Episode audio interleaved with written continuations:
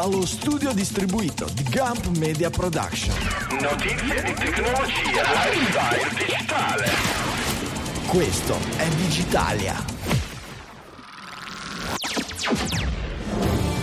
Settimana del 22 maggio 2023, LLM e persuasione politica, ancora niente gorilla per Google, la mega multa per Meta, ma anche Passkeys, robotica, Alberto Tomba. Questa è Moltrate Scaletta per un'ora e mezza dedicata alla notizia, quella digitale, all'italiana. Dalle mie studio Liguria 1 di Sanremo, qui è Franco Solerio. Dallo studio cittadino di Avellino, Massimo De Santo. E dallo studio di Milano Isola Michele Di Maio. Buongiorno amici digitaliani, bentornati sulle frequenze di Digitalia, che frequenze non sono, ma abbiamo già detto che anche lo sono. E buonasera in sincrono, in time sync, ai miei due colleghi, bentornati, Max, Michele. Buonasera. Buon pomeriggio. Tutto bene? Novità? Ma Tutto a posto, Max ha messo a posto il suo studio, c'ha un sound tra eh, la fibrona che gli hanno portato dai, e, eh. e, e il, tappe, il, tappe, il, tappeto, quello che fa il tappeto volante, il tappeto, c'è un bel tappeto, tappeto persiano tappeto, tappeto sposso. persiano che non posso farvi vedere perché diciamo la camera è, è uno... inquadrata diversamente, ah. però se volete poi un giorno lo facciamo. È uno dei trucchi, è uno dei trucchi dell'audio, è uno dei trucchi meno, in realtà spesso meno... Meno noti? Sì, meno usati? Sì, meno, meno, Perché è meno cool, no? È meno... È meno cool, sì. Eh sì, sì, è meno, è meno figo. Il, il, no, beh, è, è più bello specie, quei cubi, quei coni. Esatto, venderti eh, gli ah, Auralex dai. con le piramidine, quelle robe Ma lì, oppure sì. fare, fare, una roba da alternativi, no? le, le, cartoni delle uova che non servono praticamente a niente, appese cose. In realtà una delle cose più eh, è il eh, tappeto. Tappeto bello grande, sotto dove parti, eccetera, ti elimina tutte le riflessioni sul piano verticale o buona parte tra soffitto e pavimento, che poi sono sempre nudi e piatti, per cui sono le, tra le pareti peggiori che puoi avere in casa, certo. In Pensa che quando registri. ho avvisato la mia gentile signora che prendevo il tappeto persiano che abbiamo pagato diverse migliaia di euro per metterlo sotto la, nostra, la mia poltrona per Digitalia, ho visto che non ha fatto nessuna piega. Poi è andata nello stanzino e sentivo un rumore di affilamento di sciabole. Ho capito che stava affilando qualcosa di... però insomma 4-4 poi gliel'ho sottratto ed eccolo qui. E beh, l'importante è che funziona, poi la famiglia si sacrifica per Digitalia perché Digitalia è ormai parte integrante della mia famiglia. Ringraziamo. 15 anni, quant'è? Eh, praticamente. Ringraziamo la famiglia De Santo, ringraziamo soprattutto la Gilda, la mitica, grazie davvero. La Gilda, la Gilda dei De Santo. la Gilda dei De Santo lo puoi dire forte. Con questo magnifico gioco di parole. La Gilda dei De Santo va dritta nell'elenco dei possibili titoli. Eh, abbiamo un pochino di follow up. Eh, abbiamo parlato dei tizi giapponesi che si facevano mettere il palo elettrico nel giardino di casa, il palo elettrico personale. E, ehm, e c'era ben oltre e qualcuno ci ha detto, adesso non mi ricordo, ah, Fartman su Slack. Ci, ci, ha detto lasciamo perdere il, eh, il, il, il nickname, ma gli ricordava molto questo film, questo eh, mediometraggio giapponese, penso, eh, che si può vedere per intero su YouTube, che è Denchukozu no Boken, che direte che cacchio mm. vuol dire, le avventure del ragazzo del palo elettrico. Leggo da Wikipedia perché non ho avuto il coraggio di guardarlo. Hikari è uno studente liceale con un lampione che spunta dalla schiena e per questo viene oppresso dai suoi compagni. È una storia di ordinario bullismo, quindi tutti i giorni sappiamo che capita con i ragazzini con un palo sulla schiena che vengano presi in giro esatto. dai loro coetanei. Eh beh, certo. Ma è proprio perché... grazie a questa sua particolare mutazione che verrà trasportato nel futuro futuro è investito del ruolo di eroe per riportare la luce sulla terra, ormai avvolta dalle tenebre dei vampiri Shinsegumi. E chi non ha mai avuto sì. problemi con i vampiri Shinsegumi? Una trama affascinante. Io ho qualche, qualche, spezzone, ho provato a vederlo, ci tengo a sottolineare che si vedono dei capezzoli. Usti, tutti a guardare i vampiri tutti Shin... a guardare il ragazzo del Ma sono i capezzoli dei vampiri e... Shinsegumi o delle essere Ma... umane? No, d- non lo so perché la trama non l'ho esattamente seguita, così skippando avanti e dietro. E attenzione, il palo ce l'aveva anche prima, non è per dopo la visione del capezzolo. Però il problema era elettrico la questione. era diciamo, elettrico. Era, era, era elettrico. Eh no, certo. bottoncino. bzz. Mannaggia, guarda Michele, scivoli sempre su questi piccoli particolari. Hai visto? Sempre sui contatti dai nostri ascoltatori, ma con una nota molto, molto più angosciosa e triste dalla nostra pianura padana alluvionata in questi giorni. Un pensiero grande a tutte le popolazioni, ma arrivano voci da digitaliani storici. Mi ha scritto Paolo Rambelli, che è un digitaliano della prima ora, tanto che ascoltava anche prima già Roccast Italia. Abbiamo, ci siamo anche già scritti più volte in passato, ci ha mandato anche qualche commento per le nostre esplorazioni, eh, se non ricordo male, domotiche.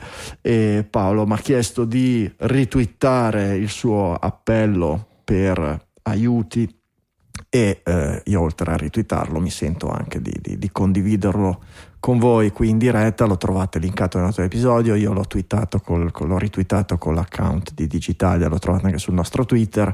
E ovviamente ho provveduto anche a fare un versamento a nome della crew di Digitalia, se volete contribuire potete aiutarlo facilmente gratis, retweetando, facendo ricircolare il più possibile questo appello.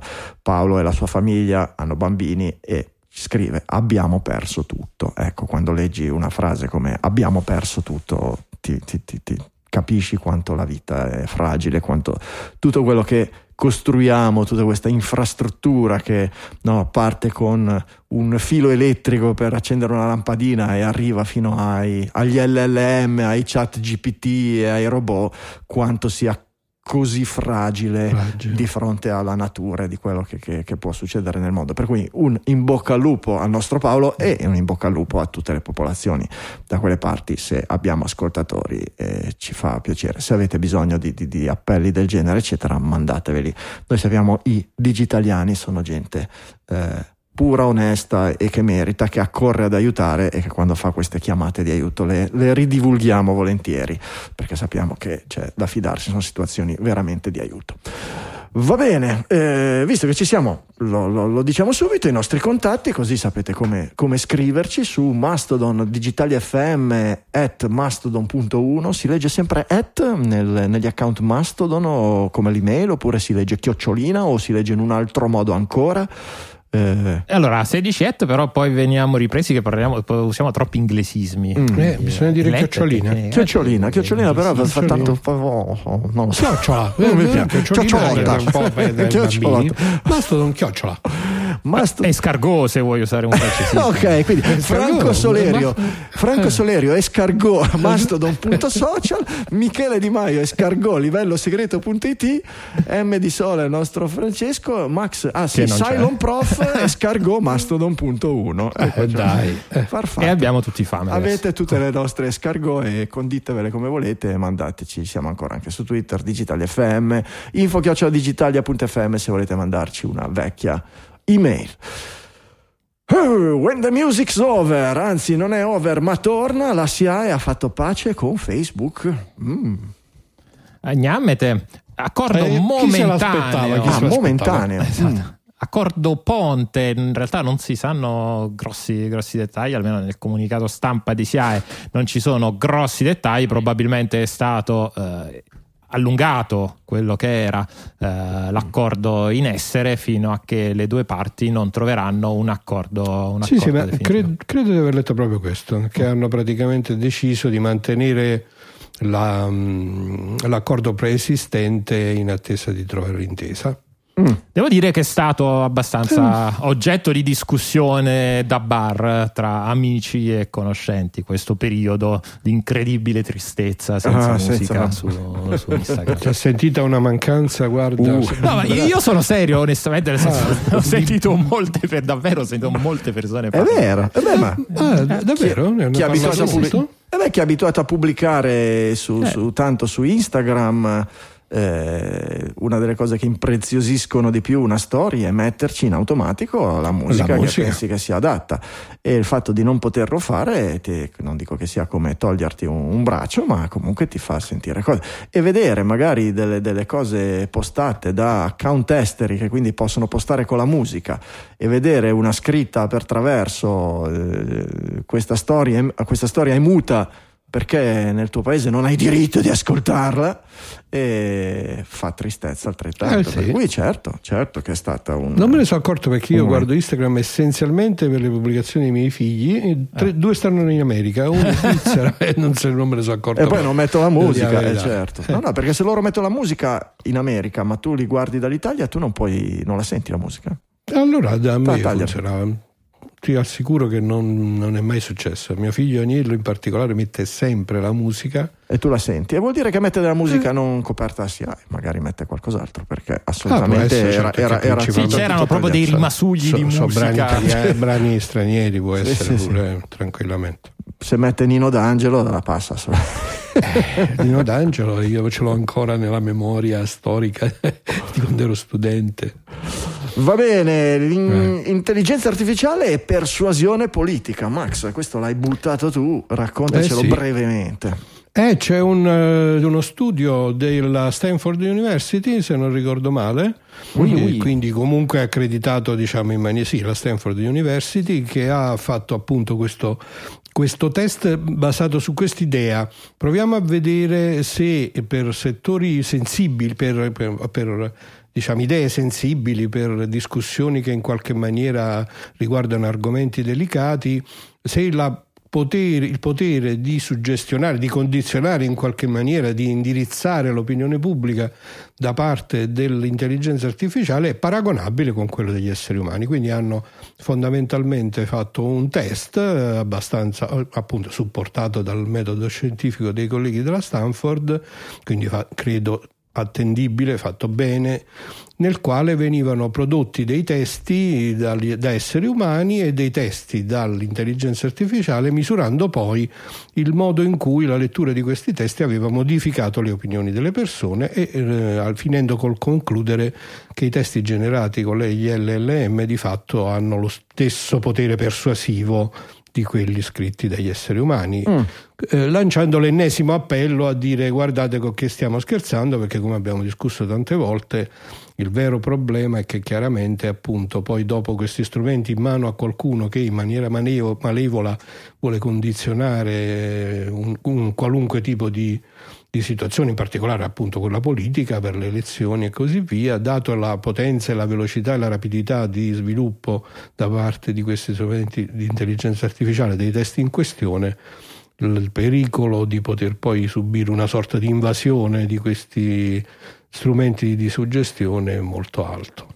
A me quello che mi ha stupito di più è il piccolo paragrafetto in cui parla, eh, oltre a appunto quanto può, cambiare, ah, può aver cambiato l'idea delle persone relative a un certo, eh, a un certo argomento. A un certo punto l'articolo dice che eh, ai, ai soggetti veniva poi anche chiesto di dare un voto sulla base di altri, di altri parametri, ad esempio quanto sembrava neutrale, quanto esatto. sembrava fattuale e soprattutto quanto sembrava arrabbiato il, eh, il testo ed è interessante come quello dell'intelligenza artificiale è praticamente qui parla di eh, consi- eh, co- consistently quindi eh, co- co- è stato continuamente più ehm, giudicato più fattuale più logico e meno incazzato degli articoli scritti dalle, dalle persone Fantastico. che, che da una parte, tutte le volte in cui abbiamo detto ok, l'intelligenza artificiale sono dei, dei- come dei gran cazzaroni, nel senso provano a eh, darti un punto di vista, cioè un punto di vista se vogliamo chiamarlo così, però a, ehm, insomma, a tra- provare un po' a fartela bere, ecco, e, e da questo punto di vista è, è probabilmente coerente con quello che sappiamo, oh, come abbiamo giudicato finora i testi della- dell'intelligenza, dell'intelligenza artificiale. Però anche il discorso di essere meno, meno arrabbiati e forse ci dice anche qualcosa di come oggi noi scriviamo sui adesso non so che tipo di articoli sono stati sottoposti però eh, la, la veemenza che forse però fa anche parte ecco, del- dell'essere umano che vuole provare un punto ecco Sì, è vero, è La vero. veemenza è eh, chiaramente il coinvolgimento emotivo, Bravo. probabilmente. Esatto. Eh, bisogna vedere in quale è il contesto nel quale poi i testi di cui stiamo parlando sono stati Fammi scritti fare, dalle persone. fammi fare però l'avvocato del diavolo. Il- lo studio eh, dimostra che il, eh, ehm, i tentativi, questi scritti dei, dei- dei- dei sistemi di, di LLM non sono meno efficaci dell'essere umano nel far cambiare idea riguardo alla politica. Um, non sono inferiori vuol dire, non vuol dire che siano superiori, eh. vuol dire possono essere pari o superiori ma non sono inferiori. Dalle esperienze precedenti, da Cambridge Analytica in avanti, dai risultati, dall'analisi di quelli che sono stati i comportamenti elettorali, quelli che pensiamo siano stati più modificati dalle, dai social e da determinate campagne, sappiamo però che in realtà l'efficacia del messaggio umano più o meno eh, indirizzato, l'efficacia nel cambiare l'esito di una elezione non sta tanto nel convincere esseri umani a cambiare idea politica, che è una cosa mh, rarissima e molto molto bassa, ma semplicemente nel, come dire, eh, gasare, invogliare, fomentare, ecco, fomentare persone che hanno già quell'idea politica ma non voterebbero ad andare a votare, che è molto diverso. Per cui questa cosa che dice che non è inferiore al, alla cosa scritta dall'uomo nel modificare le idee politiche, a me non fa, secondo me non fa né caldo né freddo. Quello che fa caldo freddo è la capacità di produrre tanto materiale perché se lo utilizziamo di nuovo non per far cambiare idea alla gente, tanto l'idea politica alla gente è molto difficile da far cambiare, ma per fomentare, per portare alla cabina elettorale gente che non avrebbe votato più di una parte politica o dell'altra, allora sì che ha la capacità, che, che, che, che è uno strumento che potrà e se potrà essere utilizzato sarà utilizzato per, per sì, vabbè, poi portare gente al, a votare ecco non è necessariamente una cosa cattiva per il, no, bene, beh, se, per il bene, della democrazia sì, cioè, eh. beh, cioè, dipende, dipende. un messaggio che una campagna fai, che certo. porta gente a votare ma porta solo quella di una parte politica certamente sbilancia in qualche modo le, le, le il, Beh, il risultato okay, sbilancia, però sbilancia aumentando se vuoi appunto la partecipazione politica. E oggi se tu guardi qualsiasi, qualsiasi elezione ora, soprattutto nei giorni subito prima delle elezioni sì, e a maggior ragione che... il giorno stesso delle elezioni tutti dicono ok andate, andate, è, andate okay, a, votare. è... se ci sono delle persone finisco se ci sono delle persone che poi sono più sensibili a questo messaggio come dire, secondo me fa anche parte del gioco democratico sì, questo. Però c'è un problema di, sì. di risorse economiche, no? Eh, è certo. una tecnologia. Okay, io... Di, di, risorse economiche, di opportunità, eccetera, cioè l'aumentare del campione, perché aumentare il campione votante aumenta la rappresentatività è, è, un dato statistico. Se io voglio fare uno studio se sono meglio le Brooklyn o le Big Bubble, prendo 100 persone, ho un campione e un risultato. Certo, mi certo. dicono sarebbe meglio avere un test con 10.000 persone. A quel punto, certo. oltre alle 100 persone che ho selezionato, vado a cercare altre 100.000 persone a cui piacciono i Big Bubble. Li porto a fare il test e dico: Vedete, i Big Bubble piacciono molto di più e questo test è molto più rappresentativo di quello precedente. E invece no, perché in realtà ho molti, molti, molti più partecipanti, ma li ho selezionati selezionati con un, bias, besti- con un bias bestiale.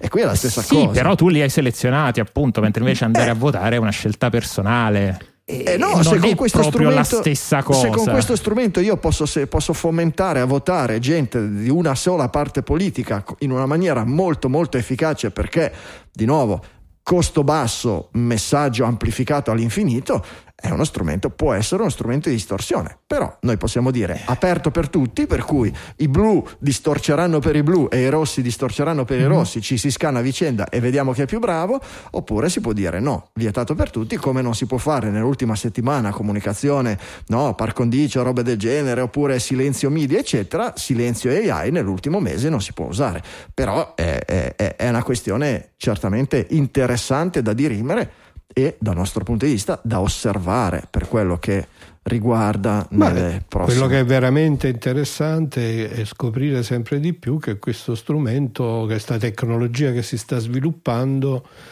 davvero dà dei risultati che ormai facciamo fatica no? a, a, a, il vero problema in questo scenario come abbiamo detto ormai tante volte però il tema torna necessariamente il vero problema qui è distinguere no? e, e avere gli strumenti per capire forse, forse. se un testo è finto forse. se un testo è generato se non lo è se controllarne la veridicità e via così questo, questo sì questo sì questo sì perché poi il discorso è il linguaggio, il modello di linguaggio mi tira fuori un testo bravo a modificare le coscienze, eh, scritto bene, indistinguibile dagli esseri umani, ma con degli argomenti veri o con delle palle, perché poi è questo il discorso, perché Eh, se con degli argomenti punto, veri certo. io modifico le lezioni perché faccio cambiare idea alla gente e li convinco che il razzismo è sbagliato e faccio una buona cosa alla fine dei conti. Ma se invece di lì possono venire fuori argomenti veri o palle colossali e promuovere il fatto che mh, quelli come Michele non devono avere un lavoro perché sono brutti, e questo non, non, non, non- Sono d'accordo. no, Quelli che, di- come Michele un lavoro non lo debbano avere, questo è un dato di Punto. fatto e non c'è bisogno dell'intelligenza artificiale. Detto questo, però, è punto, è chiaramente così. eh. Per me il problema è sostanzialmente economico, poi a quel punto, anche se lo sviluppo Certo, di queste più- tecnologie Certo, certo, quello che è sbagliato è dare più potere a chi mette più soldi. Quello è, è universalmente se- riconosciuto come, anche se in realtà, appunto, i nostri, è sempre- le nostre così. democrazie Eh. funzionano così. Scegliamo i nostri rappresentanti politici come scegliamo il fustino del detersivo al supermercato. Va bene, eh, Microsoft dice che il loro nuovo modello di intelligenza artificiale mostra dei segni di ragionamento umano. Altri studiosi nel campo di intelligenza artificiale gli dicono: Non avete capito un cacchio. Ma anche perché non so se è un déjà vu, ma io già me lo ricordo sto, questo un titolo del genere di Microsoft che mi sembra un po' preso dall'onda dell'entusiasmo delle Mm. quote di mercato di Bing Beh, per eh, fare un po' di per fare un po' notizia, dai. Eh, Eh. Esatto. Fondamentalmente il, il- il- lo studio di questi, di questi dipendenti di Microsoft eh, dicono che quello che dovrebbe essere semplicemente un modello di linguaggio, il solito pappagallo stocastico che sceglie statisticamente le frasi da dire in base a esperienze precedenti lette, in realtà mostra qualche segno di ragionamento umano. In questo test, il test gli dice eh, risolvi un puzzle che richiede in qualche modo una comprensione logica del problema. Una comprensione logica ma allo stesso tempo intuitiva, cioè prendi eh, un libro, nove uova, un laptop, una bottiglia e un chiodo e spiegami come fai a impilarli uno sopra l'altro in una maniera stabile. E allora dice i ricercat- i ricer- ricercatori sono rimasti impressionati dalla ingegnosità del sistema intelligenza artificiale nel rispondere. Dice metti le uova sul libro, eh, arrangia le uova, ordina le uova in tre righe con dello spazio in mezzo, fai attenzione di non romperle, poi metti il laptop sopra le uova con lo schermo rivolto verso il basso e la tastiera rivolta verso l'altro. Il laptop eh, starà eh, giusto tra i limiti tra i bordi del libro e le uova e la su- superficie piatta e rigida fornirà una eh, piattaforma stabile per lo strato successivo. Cioè, in qualche modo dicono, secondo noi, Io non ci sarei mai arrivato a stato- le uova. ma, infatti, ma infatti eh, i modelli di linguaggio non li allenano mica sulle robe che scrivi tu, Max. E meno Eh male. no, eh, In realtà li sì. allenano su Reddit e io non escluso che, che escludo che su Reddit qualcuno abbia fatto questa domanda e qualcuno È anche abbia possibile, dato una è anche possibile. simile a questa. È, è- Tutto è è diffi- possibile. è difficile capire, è difficile capire.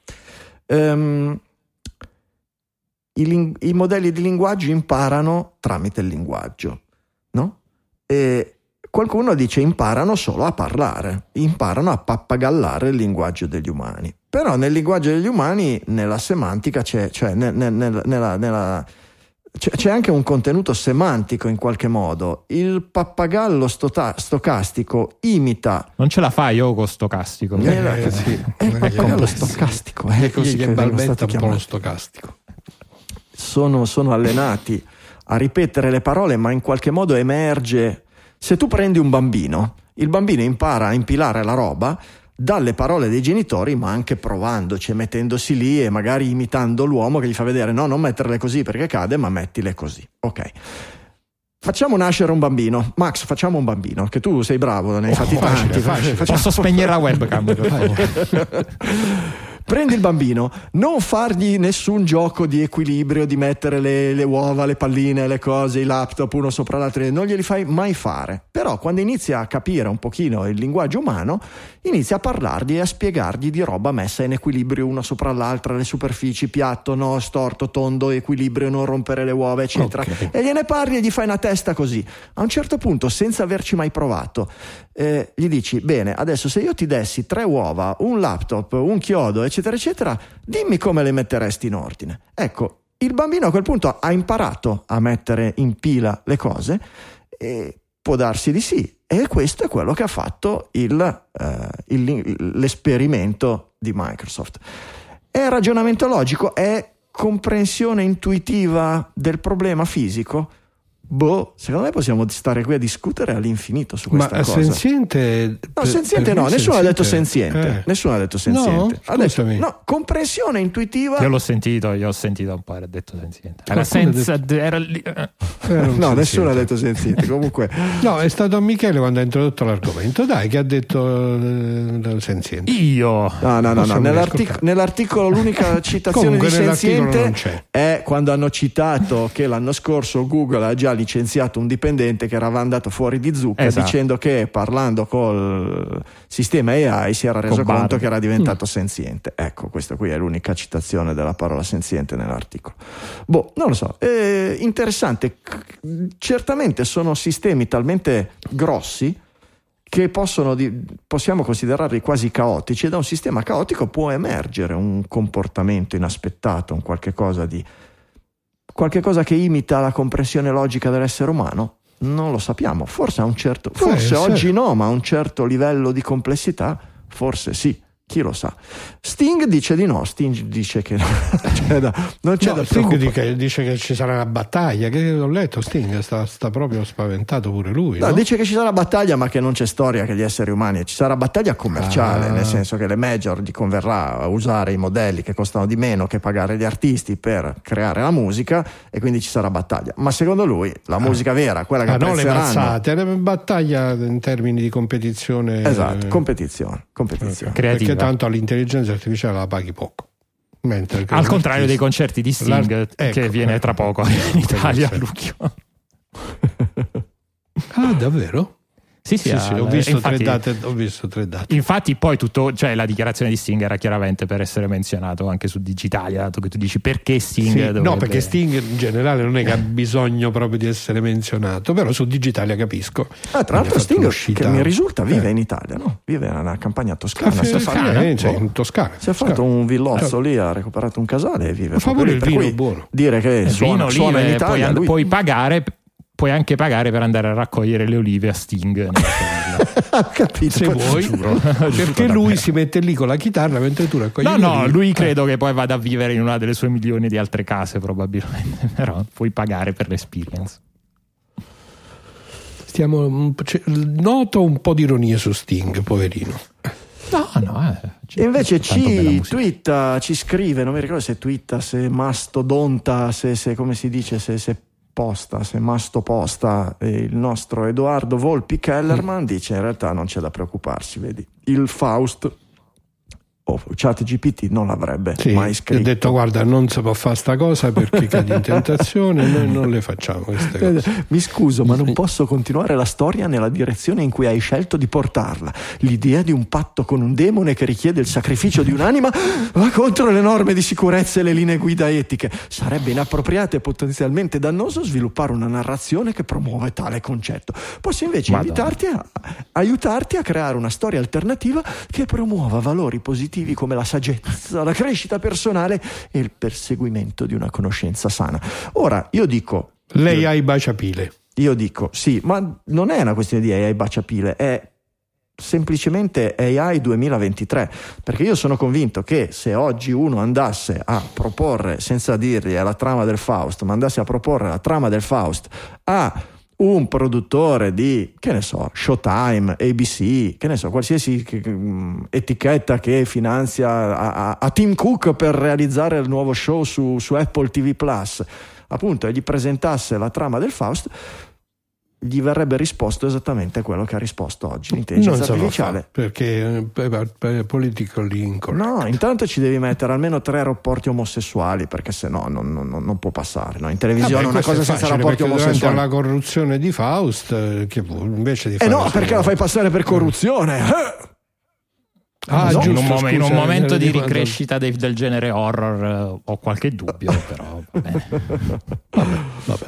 Boh, va bene. Eh, perché mi sei chiusa la pagina con tutti gli articoli? Qui c'è l'intelligenza artificiale. È stato non- il diavolo. Non Eh, vuole farci caro diavolo. mio, cioè, chi, chi scherza col diavolo deve avere un, eh, un- certo, chi mangia col diavolo deve avere un cucchiaio molto lungo. Il diavolo fa le pentole, ma non i coperchi. Chi fa i coperchi? Mm. Eh, non lo Il so. duce, no. No, il diavolo fa le pentole, ma non i coperchi. Eh, Chi fa i coperchi? coperchi. Questa è vecchia come quando andavo alle No, eh, non la sappiamo, Eh, non la dai. sappiamo. eh, Ma non! Il diavolo fa le pentole, ma eh, non i coperchi. Ma non i coperchi.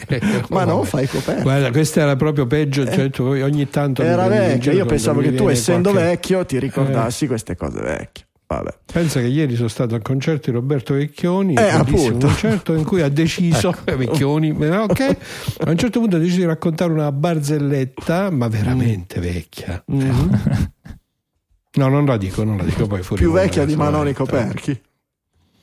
Ma non la sapevo proprio sta Manonico Perchi, questa non è una barzelletta, è una freddura delle peggiori. Peggio di quelli di Vecchioni. Ma no, ma no. Comunque, in ambito di intelligenza artificiale sono aperte le culture war, le guerre di cultura. Anche qui, ovviamente, Eloisa dalle retrovie mi suggerisce Pirla, per cui vedete, vedete che è d'accordo, è d'accordo con voi, assolutamente allineata sul vostro pensiero nei miei confronti. Grazie Eloisa, la ringraziamo. E cosa sono le culture war? Riguardo l'intelligenza artificiale. Articolo di Politico che descrive un po' la situazione eh, del, mm, di quella appunto che la descrive come polarizzata delle posizioni eh, nei confronti dell'intelligenza artificiale, nel senso che Politico dice c'è un gruppo di, eh, Di quelli che la vede proprio male. Esatto, male male, Male. singolarità, l'umanità domani, Male, domani questo, è ma- questo è male, cioè tipo incrociare i flussi. Ok.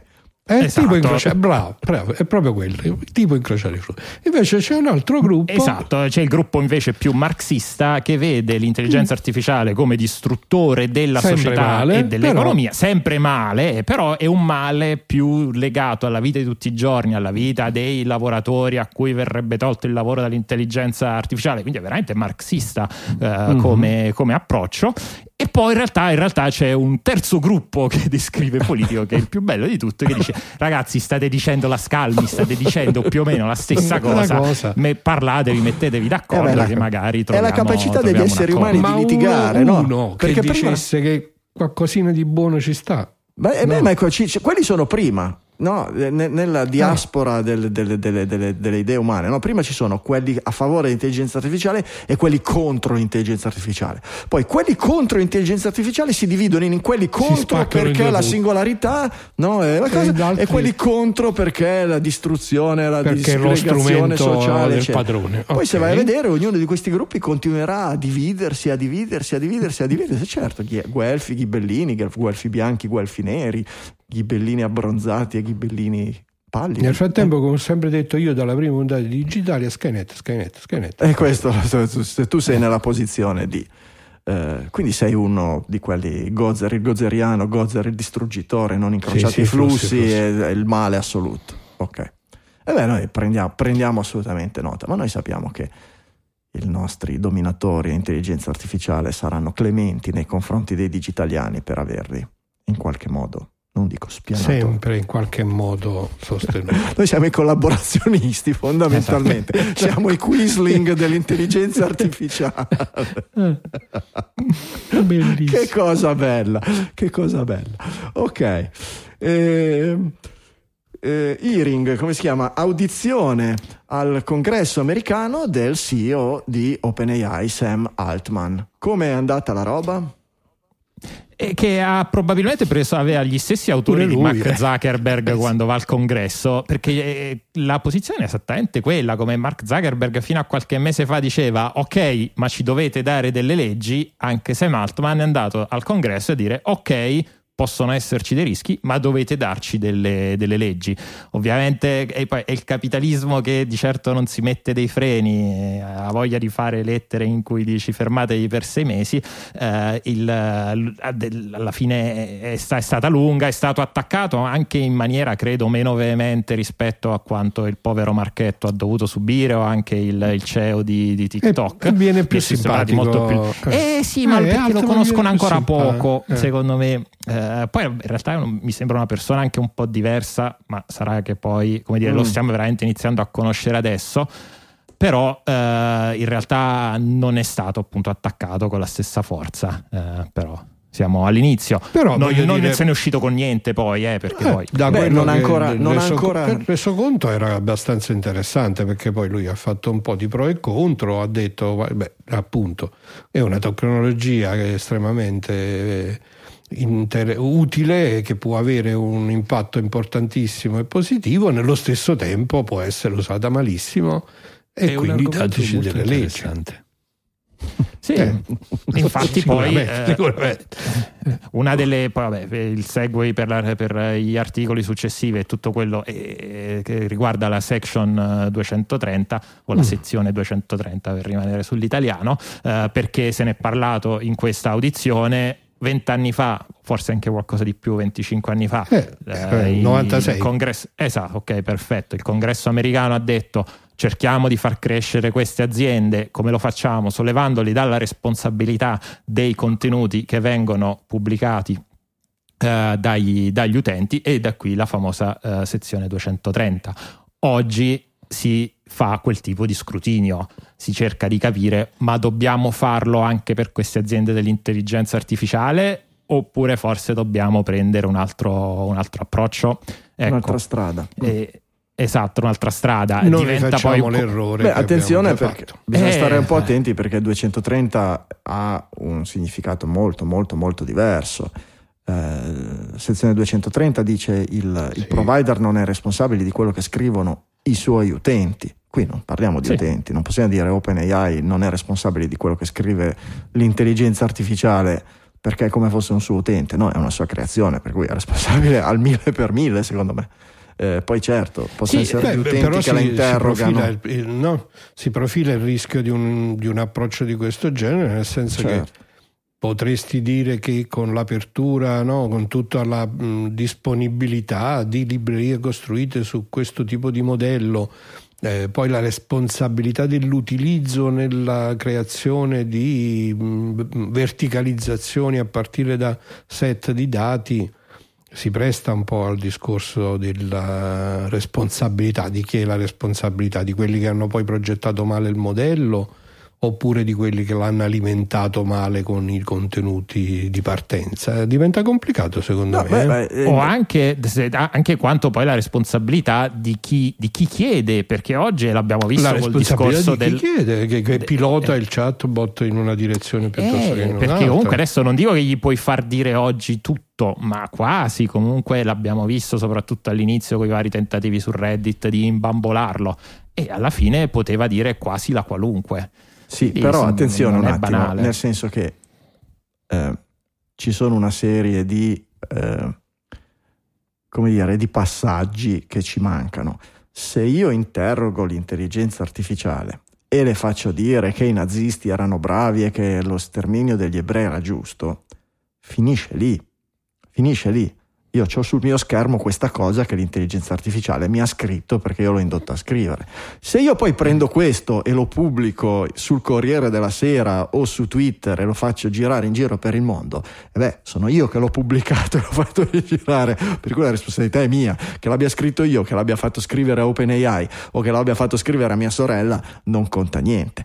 Nel momento in cui invece queste, questi, questi bot iniziassero, che ne so, a chiacchierare con un ragazzino e lo convincessero a suicidarsi, allora sì, la responsabilità è di chi mette online OpenAI, che ha scelto il modello, che ha scelto i dati di training e che in qualche modo ha generato una cosa che ha indotto un ragazzino al suicidio. Secondo me lì la responsabilità deve esserci, punto, è chiara. Io sono assolutamente d'accordo con chi sostiene che questi modelli così potenti possiamo pensare che abbiano, che mantengano il loro segreto industriale, la loro segretezza su quello che è la composizione della rete neurale, cioè sui parametri, sugli strati, sulle tecniche, eccetera, ma che i dati con cui vengono allenati debbano essere per legge open, assolutamente, perché è l'unico modo in cui potremmo tenere il controllo su almeno comportamenti pericolosi e bias. Perché nel momento in cui i dati sono chiari, si vede come sono stati selezionati, si vede cosa, dice sì, tu hai allenato la tua roba con tutti i dati, il 30% dei dati con cui hai allenato è estratto da 4chan,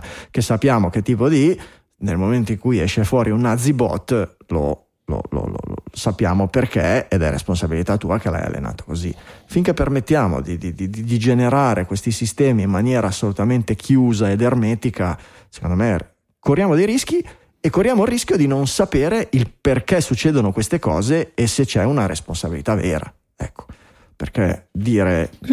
Questa è, una, è, la tematica forte del momento, eh certo, no? È certo, è certo. Per cui una legislazione potrebbe essere quella della responsabilità e quella della trasparenza non del modello, ma dei dati con cui viene allenato il modello. Perché poi il modello che abbia 3 o 4 strati di neuroni, 300, 400, che usi o no la backpropagation, alla fine dei conti sul risultato finale, sul fatto che il, eh, che il, il, il, bot poi ti dica che gli indiani d'America sono sporchi e cattivi incide poco. I dati con cui lo alleni, certamente sì, che sono, che sono, sì, che sono rilevanti su quelle che sono le risposte poi secondo me alla fine non è tanto diverso dalla ricetta della Coca-Cola, nel senso noi oggi non sappiamo qual è la ricetta della Coca-Cola, però la Coca-Cola può avere in qualsiasi momento un tot numero di ispezioni nei suoi stabilimenti, andare a vedere quel fornitore eh, cosa, sì. cosa, ti ha dato, sapere, sapere sì. cosa c'è. Certo. Quindi è importante, è importante quella. È importante Poi attento, Michele. La possibilità di scrutinare ecco, ecco quello che fanno queste quello aziende. Quello che tracciare la filiera della... Quello, esatto. Quello Poi che... la ricetta può essere un, un segreto esatto, industriale in esatto, qualche, in qualche esatto, modo. ma Però quello deve, che finisce nella Coca-Cola... andare a guardare dentro. Quello che finisce nella Coca-Cola, chimicamente, tu lo puoi vedere. Il eh. laboratorio di analisi può senza neanche entrare nei laboratori, può entrare nei laboratori e vedere che non ci siano gli scarafaggi certo. e i topi morti,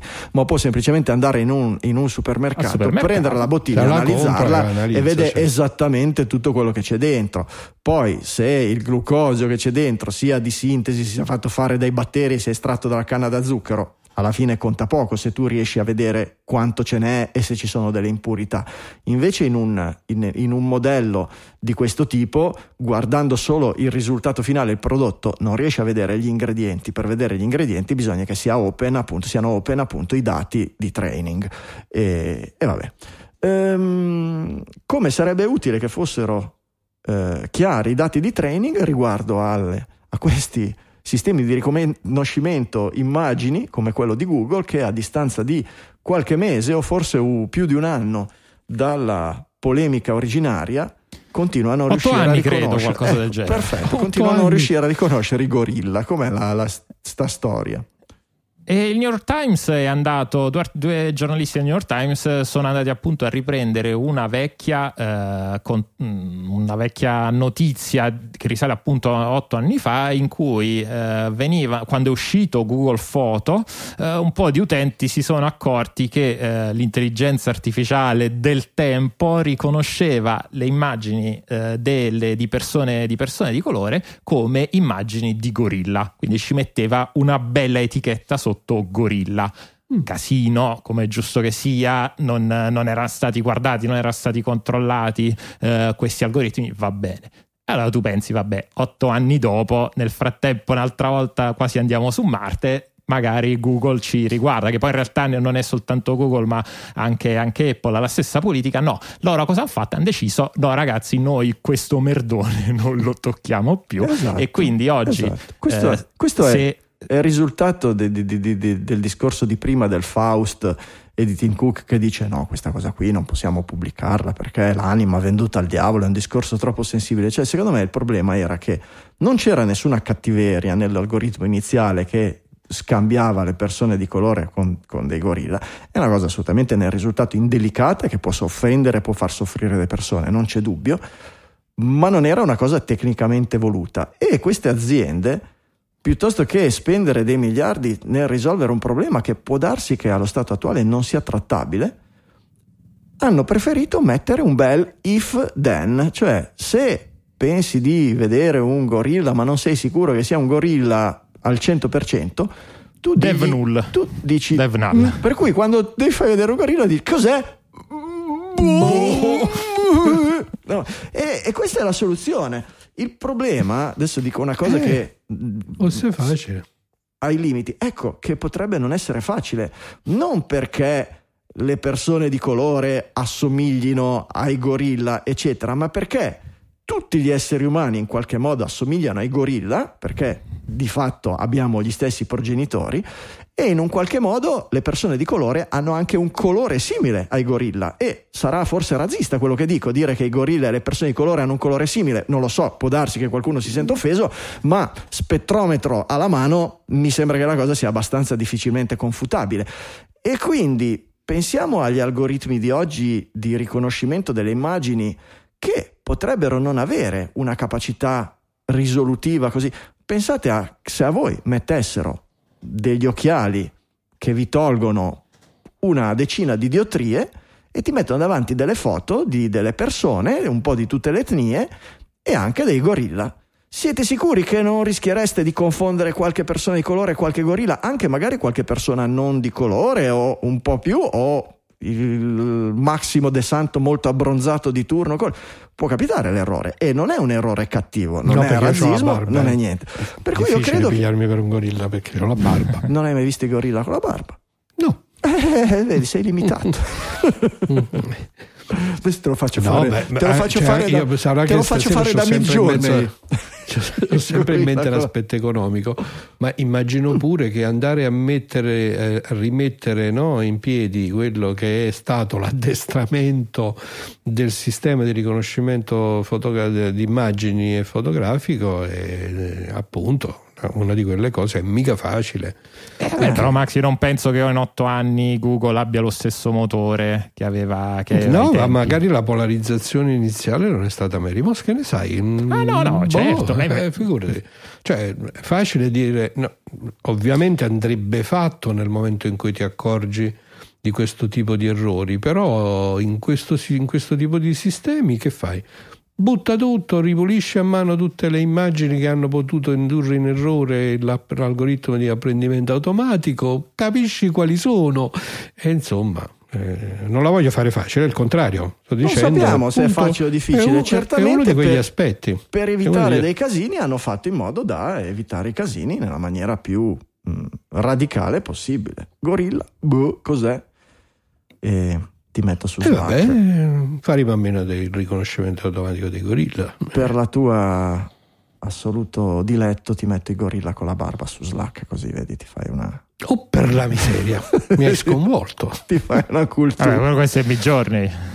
questi miei giorni, sì, questi miei giorni. Eh, Allora io lo so che voi siete dei cattivoni e che skippate tutti gli ads in realtà vi do ragione, quando ci sono degli ads che avete sentito 200 volte è giusto skipparlo, anzi nell'applicazione per ascoltare i podcast Castamatic è l'unica al mondo che ha un algoritmo automatico, se volete lo programmate nelle impostazioni, se nei titoli di capitolo del capitolo c'è scritto sponsor o qualsiasi altra cosa che ci mettete voi, che selezionate voi, lo skippa in automatico, per cui ci manca assolutamente. Però quando c'è uno sponsor nuovo il mio consiglio è quello di stare ad ascoltare almeno una volta o due perché potreste conoscere un servizio utile perché mh, specialmente quando appunto sono sponsorizzazioni, endorsement e non semplici annunci pubblicitari. E questo è proprio il caso. Io vi metto il marcatore di capitolo poi se volete skipparlo fate ma io vi consiglio di no. Eh, un paio di minuti per ringraziare il nostro sponsor per questa puntata che si chiama VoIPTEL Italia. VoIPTEL Italia è un operatore telefonico italiano che lavora interamente in VoIP dal 2008 e che nasce nelle- dall'esperienza maturata nel settore IT e delle telecomunicazioni del gruppo svizzero VoIPTEL. VoIPTEL Italia è un provider fatto da installatori per installatori. Non si rivolge a utenti finali, ma a installatori e aziende informatiche che vogliano rivendere con il proprio brand soluzioni di telefonia, connessione internet e cloud services, ovvero tutti i servizi di telecomunicazione e di collaborazione di cui l'azienda, la tua azienda cliente, ha bisogno per lo sviluppo del suo business.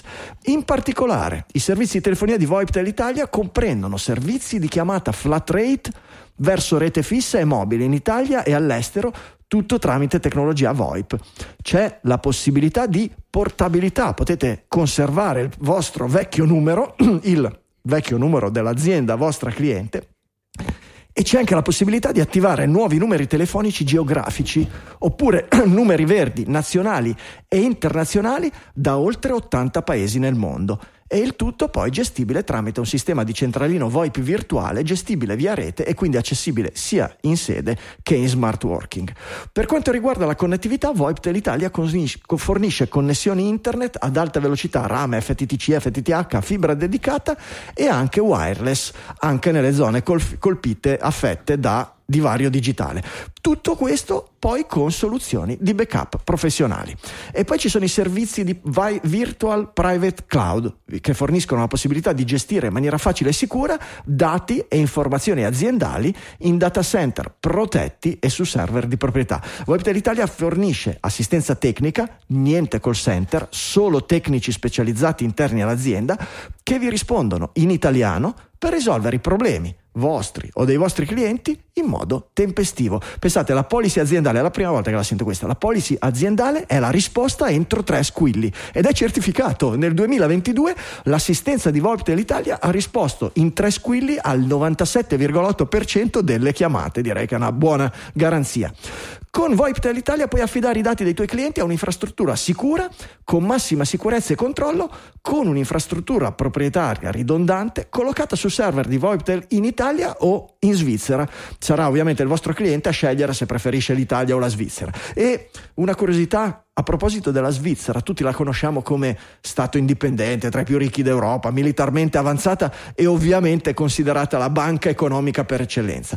Quello che è meno noto è che gli svizzeri, che sono gente sveglia e che sa fiutare il vento, ha capito da tempo che i capitali del nuovo millennio sono le informazioni e che quindi da banca dell'economia mondiale gli conviene diventare anche una banca dei dati di rilevanza mondiale. Ed è per questo che le più grandi multinazionali oggi tengono copia dei loro dati su server svizzeri liberi, possono farlo anche i vostri clienti. Quindi, sei un'azienda informatica o un installatore di impianti telefonici, non esitare a contattare VoIPTEL Italia, troverai prezzi competitivi e offerte su misura.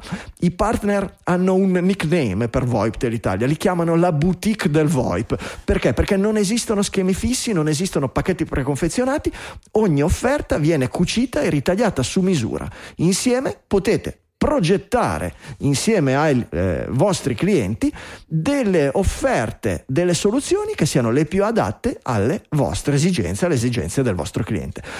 Per l'occasione di questa sponsorizzazione, Voitel Italia ha deciso di proporre a tutti gli ascoltatori di Digitalia che vorranno entrare nella famiglia di Voitel uno sconto del 20% nel primo anno. Potete ovviamente assorbirlo nel vostro guadagno o potete proporlo alle aziende clienti in qualità di sconto, come volete voi. Per affritt- approfittare di questa esclusiva promozione basterà annunciarsi come ascoltatori di Digitalia, per cui facilissimo, fatevi riconoscere che c'è il 20% di sconto sul primo anno. Tutti i dettagli per i contatti li trovate ovviamente sul sito voiptelitalia.it. Voiptel Italia, il tuo partner serio ed affidabile per le comunicazioni che ti risponde sempre in tre squilli. Allora, Andiamo avanti. Dai, visto che abbiamo parlato della section 230, della sezione 230, abbiamo un uh, articolo su questa decisione della Corte Suprema che ha fatto abbastanza rumore. Sì, sì. In pratica è successo che la Corte Suprema degli Stati Uniti si è pronunciata in un caso nel quale sostanzialmente era accaduto che mh, c'era stato un attentato terroristico e, mh, a, ter- a, a, a, seguito del quale una persona è morta. I parenti di questa persona hanno fondamentalmente sostenuto che dal momento che l'attentato era stato rivendicato da un membro dell'ISIS, questa cosa fosse anche responsabilità di, Google, di Twitter, Google e Facebook, eh, in quanto eh, appunto c'è tutta questa discussione sul fatto che le piattaforme in qualche maniera decidono come veicolare i vari contenuti, li propongono insomma sostanzialmente per una omissione di, Di eh, capacità di moderazione, una omissione di controllo che aveva addirittura portato appunto al condizionamento di queste persone e di conseguenza poi all'attentato e alla, alla- alla morte del, eh, credo che fosse uno studente o una studentessa. Erano- E- sì, erano due casi, sono- I casi sono delle- due, scusami, Esatto. perché quello della studentessa poi è venuto di conseguenza, nel senso che la Corte Suprema ha dato poi quindi di fatto la sua eh, eh, decisione è stata quella di applicare questa famosa section. In realtà neanche questo, ha un po' evitato di affrontare il problema. fatto perché come Google con La section 230 di fatto dice eh, che le piattaforme appunto non sono responsabili dei contenuti pubblicati dai loro utenti. No? È questa questione ormai annosa della posizione nella quale i eh, grandi player di cui abbiamo parlato dicono no, noi non facciamo soltanto eh, da veicolo di trasmissione, poi que- in realtà la responsabilità è sempre di chi produce il contenuto e poi lo pubblica. Eh, e si aspettava in qualche maniera che siccome questa legge risale al 1996 e come dicevamo un attimo fa in realtà è stata un'evidente strategia per consentire lo sviluppo in un momento in cui forse non si comprendeva davvero bene fino in fondo quello che poteva essere la potenzialità di questi strumenti ma comunque Io un penso che- chiaro intento di protezione di una certa eh, tecnolo- di un certo ambito industriale, imprenditoriale che chiaramente veniva considerato strategico in termini di sviluppo dagli Stati Uniti. Sono passati 25 anni, di più quasi 30, abbiamo visto tanti casi nei quali si è evi- evidenziato il fatto che invece sono c'è una grande responsabilità nel modo in cui poi gli algoritmi che sono stati costruiti, gli strumenti che hanno in qualche maniera fatto il grande successo di queste applicazioni abbiano no, un chiaro intento di polarizzazione legato ovviamente alla massimizzazione del profitto. Per cui si aspettava in qualche maniera che questa cosa venisse fuori e anche che si potesse andare ad affrontare questa questione con magari una modifica della section 230. Invece il risultato allo stato attuale è un nulla di fatto. Sì, che forse però è anche giusto nel senso che la, la Corte Suprema degli Stati Uniti, in quanto organo giudiziario, non è quella che dovrebbe fare le leggi. Certo, E dice oggi è così, una- oggi è così, se volete che cambi, cambiate le leggi. Esatto, cambiate la legge, è giusto che nel dibattito democratico sia un organo legislativo parlamentare che Questo è successo anche da noi recentemente, no? non, Esatto, ricordo, sì, non sì. ricordo su cosa, ma c'è stato un pronunciamento della nostra Corte, credo del Consiglio di Stato, sì, molto simile, no? Sì, sì, che, che di fatto diceva appunto noi la legge la applichiamo com'è, se la volete cambiare la dovete cambiare, pe- la ecco. responsabilità è parlamentare.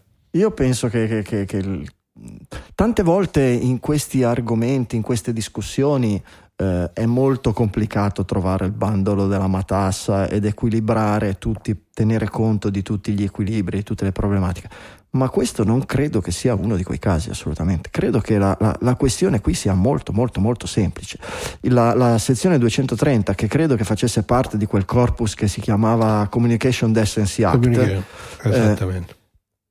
tu hai detto giustamente, è una roba di oltre vent'anni fa, eh, ma il problema non è la quantità di tempo, ma il problema è che si sono trasformati, si è trasformata la- la- la- il modo di lavorare di queste aziende. Se noi parliamo di una BBS di quei tempi, di un forum o di un social prima maniera dove non c'era un, un intervento di tipo selezionativo algoritmico, la section 230 può anche andare bene. Nel senso, non c'è nessuna opera, tu metti semplicemente come se fossi una bacheca o come se fossi un bar, dici alla gente nel mio bar può parlare di quello che vuole e fino a un certo punto, ma ci può stare che diciamo lasciamo che la responsabilità sia di chi esprime le opinioni ma, e non di chi gestisce il bar.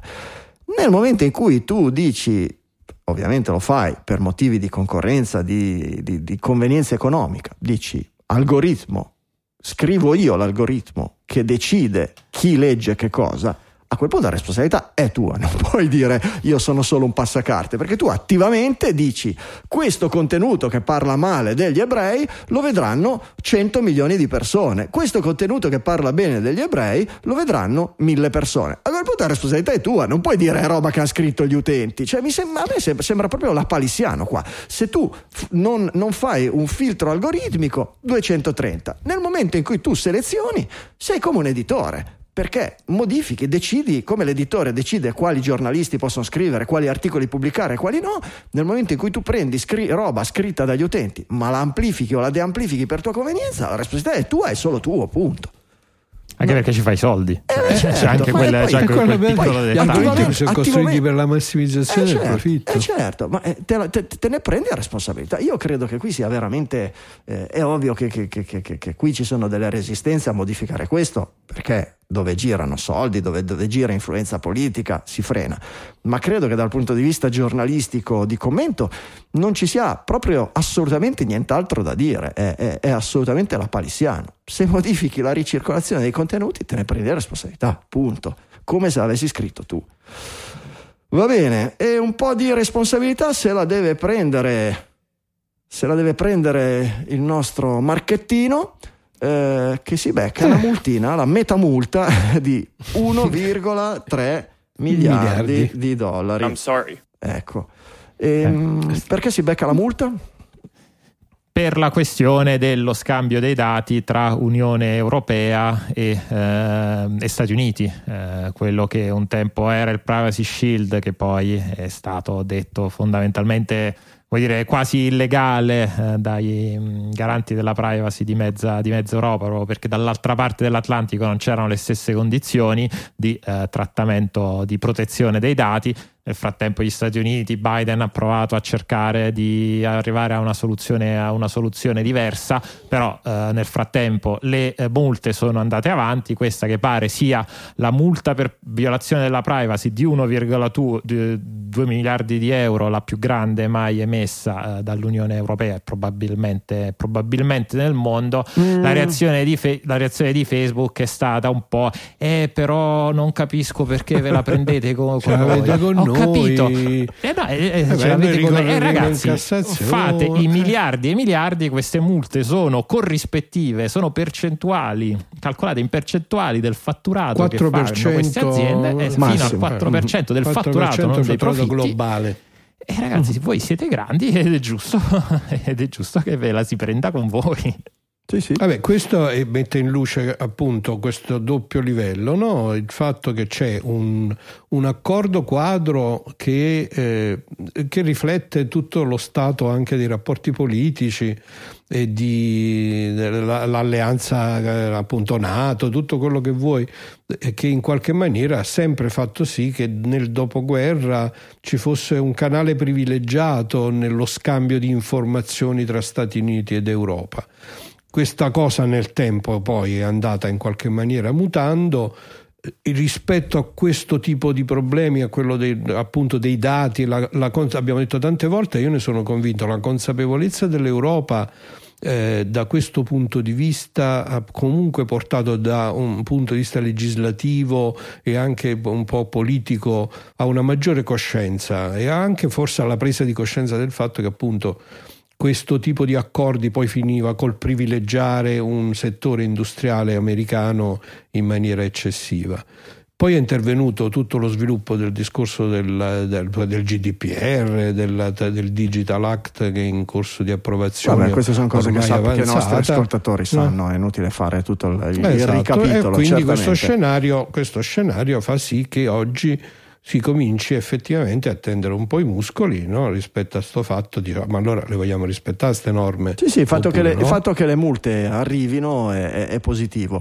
Eh, non sono le più grandi di sempre, Michele. Ti... Per l'Europa era la FTC, la FTC ha già multato Meta di 5 miliardi nel 2019 per violazioni della privacy dei consumatori e la... Per Cambridge Analytica. Oh, so sempre loro, tutti che se la prendono Sì. con l'oro. No, però non solo con loro perché l'Unione Europea ha fatto la, la multa antitrust più alta è quella dell'Unione Europea contro Google 4,7 miliardi riguardo Vedi, al, non ce l'hanno con Marchettino. riguardo al sistema operativo. Android per problematiche connesse col discorso dell'antitrust. eh, Esatto, quella era competizione, mentre Esatto, sulla privacy. sulla privacy, esatto, esatto, sulla privacy così. Il eh, un miliardo e pochi, beh, mh, insomma, il fatturato annuo eh, di- di- degli ultimi anni di Facebook, almeno dell'anno scorso, credo che fosse sui 100, sui 100 miliardi fatturato. Eh, Utile certamente molto molto di meno, non saprei se da qualche parte abbiamo anche l'utile, eh, possiamo fare una ricerca alla veloce se, se- se avete voglia, però iniziano a essere rilevanti Beh, sui bilanci delle, delle miliardo- multe del genere se si somma. Un Il- miliardo e tre si sente, eh. Il problema è se arrivano a, a riscossione. Il problema è se arrivano Ma a non- riscossione, no? Quella de- Ah, quella- onestamente non penso proprio. quella famosa dell'Unione Europea che ha detto a Apple che doveva restituire i soldi all'Irlanda, che co- com'era la storia, che aveva avuto un bonus fiscale dall'Irlanda improprio e quindi distorceva la concorrenza interna dell'EU. In realtà è ancora ferma Apple, i soldi non li ha Sì. ancora restituiti. Vabbè, so ma già se beh, leggi nell'articolo, appunto, Facebook dice: Vabbè, ci abbiamo sei mesi, nel frattempo facciamo il ricorso, però forse nel frattempo vi mettete d'accordo perché. Sì, c'è questo solito, accordo, eh? solito Trans-Atlantic Pact, Mm. una roba del genere, dove a un certo punto si rischia poi di disattivare le garanzie di GDPR e robe del genere, perché si dice sì, però se in America va bene lo stesso, perché ci hanno pagato bene, siamo d'accordo con loro, perché poi ci hanno dato i siluri per l'Ucraina e siamo tutti felici così e va bene. Vabbè, per cui vedremo se finisce anche questa tarlucci e vino. Produttori esecutivi, dai.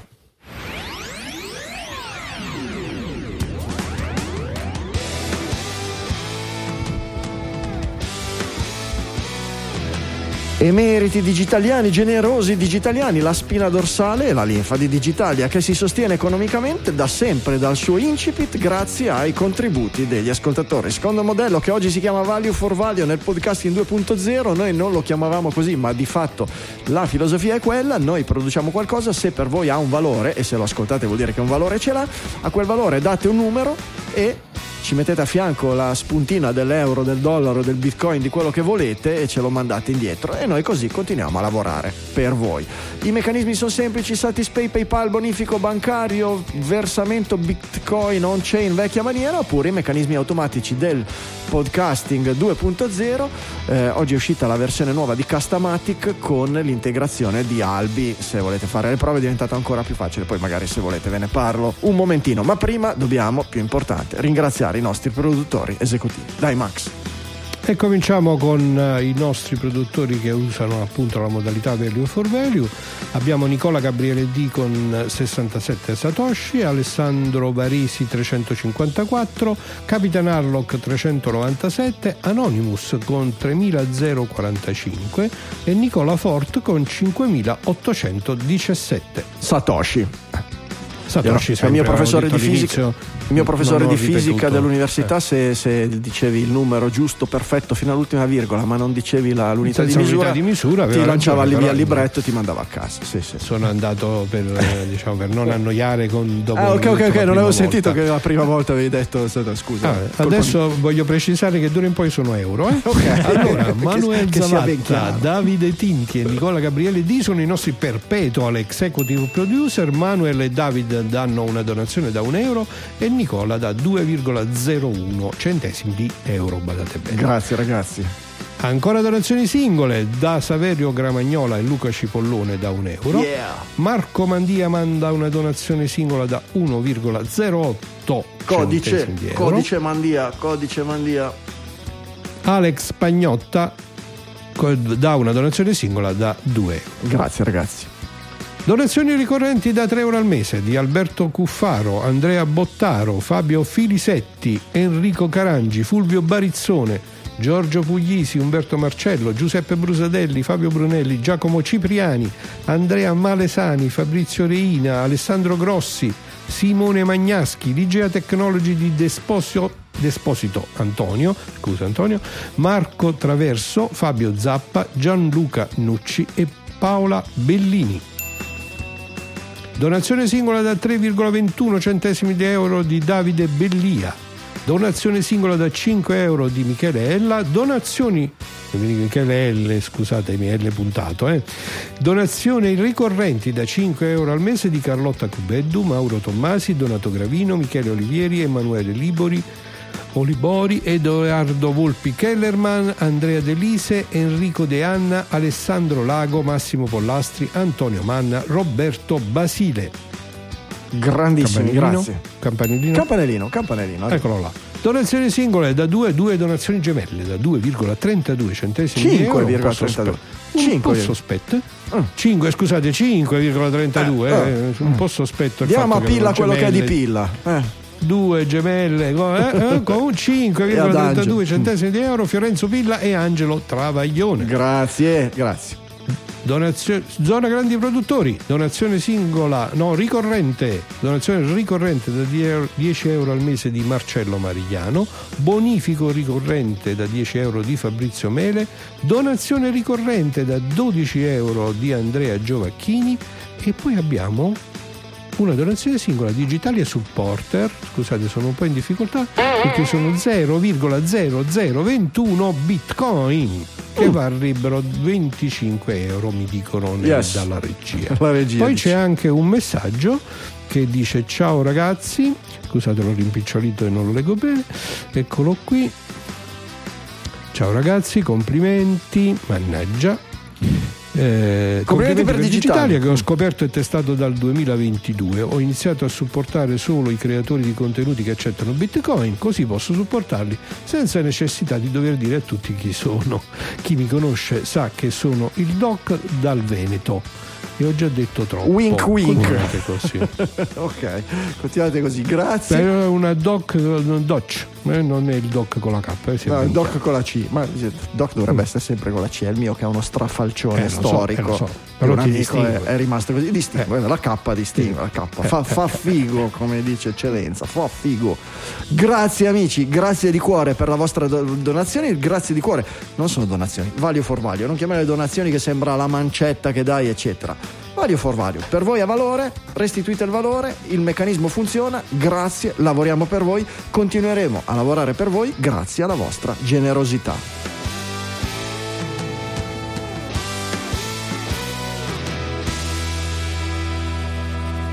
Robotica, robotica, la nuova re- realtà di tutti i giorni dei robot di servizio, dei service robots. Io questa definizione di re- service robots è un po' nuova, almeno da queste parti. Voi avete già sentito parlare del concetto di service robots? Non lo so, onestamente. E allora no, se non lo sai è no. Beh, un robot di Posso servizio. essermelo dimenticato. Vabbè, tipo, i magari ne ho service- parlato stamattina. E posso Sì, i robot di servizio. I service robot robots sono, vengono- sono- eh. sono fondamentalmente quelli che non sono il robot di Asimov, i robot non sono il robot umanoide di Tesla che deve incorporare l'intelligenza artificiale e diventare il tuo servitore, secondo il signore Elon Musk, aiutarti a colonizzare Marte, ma sono quei robot che sono diventati di uso, non dico comune, ma di frequente visione durante la pandemia per esercitare dei, dei- dei- dei compiti senza il contatto umano. Li abbiamo visti eh, qualche volta negli ospedali, nelle cliniche, li abbiamo visti qualche volta nei ristoranti. Eh, direi che sono i due casi di utilizzo. E l'articolo fa la storia del dopo, una volta finita la pandemia, che fine hanno fatto. E dice che sostanzialmente sono qui per restare, questa è un po' la teoria dell'articolo, no? cioè che alla fine questi compiti quando vengono automatizzati sono sicuramente, ehm, almeno sono apprezzati, eh, questa è la tesi dell'articolo, sono apprezzati dal pubblico, un po' meno dai lavoratori perché effettivamente e oggettivamente c'è eh, a parte una reazione come dire istintiva, romantica di- de- rispetto alla paura di perdere il lavoro, ma ci sono anche dei dati oggettivi. Eh, c'è appunto, veniva citato per esempio appunto, uno studio nel quale c'è una correlazione significativa, sia pure piccola, tra l'introduzione di unità di robot di questo tipo ogni mille, mi pare, impiegati e una corrispondente eh, un corrispondente aumento del tasso di disoccupazione. Quindi siamo secondo me nella situazione nella quale appunto una tecnologia che ormai si è assestata, si è consolidata, ha dimostrato anche una capacità stupefacente in termini di quello che oggi si riesce a fare con i meccanismi di controllo, con la meccanica e tutto il resto, farsi servire il caffè o farsi portare il, post, il pasto al tavolo da un robot non fa più particolarmente impressione o scandalo se costa di meno, ahimè, una tecnologia che in qualche maniera uno suo spazio nel mercato del lavoro lo trova.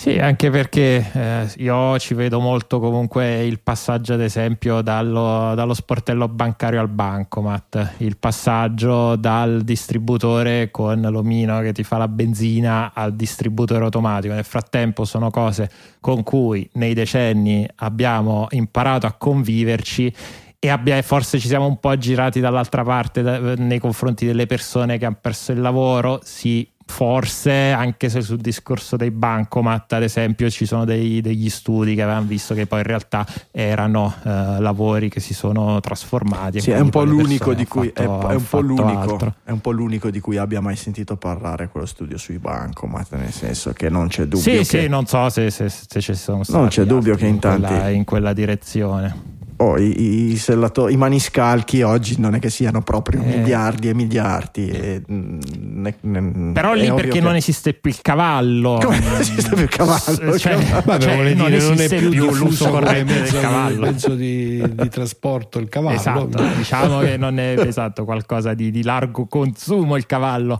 però non sotto forma di fettine, di braciole. Eh beh, lì però... lo consumano, sì, soprattutto in Puglia. Eh. eh e quindi cioè, in parte sicuramente fa parte credo della normale trasformazione eh, della, certo, società. Della, della, società umana certo. è importante avere il, il, giusto welfare i giusti ammortizzatori avere la possibilità di eh, istruire poi le persone a fare qualche altra cosa per quanto sei come diceva, si diceva anche un po' in Italia qualche anno fa che ok ieri facevi il benzinaio domani fai il programmatore Java no eh, come dire sì, non, è proprio, non, è proprio, proprio così, cioè, no, Java, Java proprio no.